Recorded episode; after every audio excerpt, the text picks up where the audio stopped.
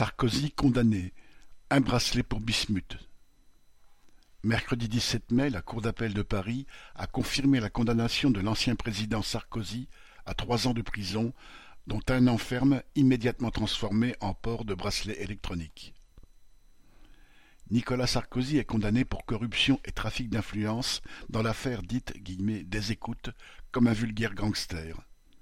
Il est accusé d'avoir tenté d'obtenir de Gilbert Azibert, magistrat à la Cour de cassation, des informations secrètes liées à une autre instruction judiciaire le concernant, le dossier Bettencourt.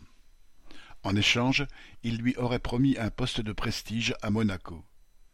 L'accusation est fondée sur des écoutes téléphoniques d'échanges entre Nicolas Sarkozy et Thierry Herzog, son avocat de l'époque, par le biais de deux téléphones prépayés achetés sous le pseudonyme de Paul Bismuth.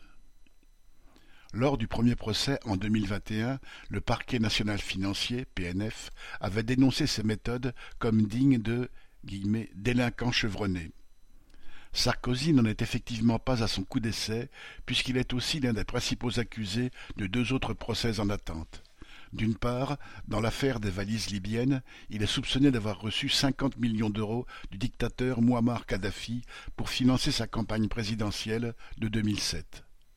D'autre part, il est impliqué dans le scandale Big Malion du nom de l'agence de communication qui a réalisé de fausses factures pour masquer le dépassement massif des dépenses autorisées pour sa campagne présidentielle de 2012.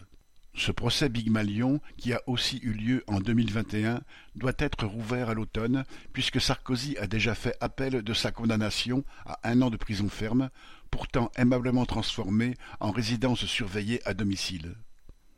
C'est dire si toutes ces affaires s'entremêlent et ont en commun de traîner depuis des années devant les cours de justice. Voilà qui semble bien loin des comparutions immédiates et des peines requises contre les manifestants opposés à l'actuelle réforme des retraites. À l'annonce du verdict du 17 mai, l'avocate de Sarkozy a déclaré que celui-ci allait se pourvoir en cour de cassation car sa condamnation était guillemets, stupéfiante. Et oui, pour les politiciens liés aux grandes familles bourgeoises et à l'appareil d'État, dont la justice est un des bras, une condamnation à la suite d'une de leurs multiples combines politico-financières est tout bonnement incompréhensible. Jacques Chirac, par exemple, après plus de vingt ans de procédure, avait été condamné pour les emplois fictifs de la mairie de Paris à seulement deux ans de prison avec sursis. Quant à Mitterrand, un procès également surnommé « l'affaire des écoutes » n'avait abouti à une condamnation qu'en 2005, bien après sa mort et l'affaire en question. Comme le disait Coluche, il y a deux sortes de justice. Vous avez l'avocat qui connaît bien la loi et l'avocat qui connaît bien le juge. Marlène Stanis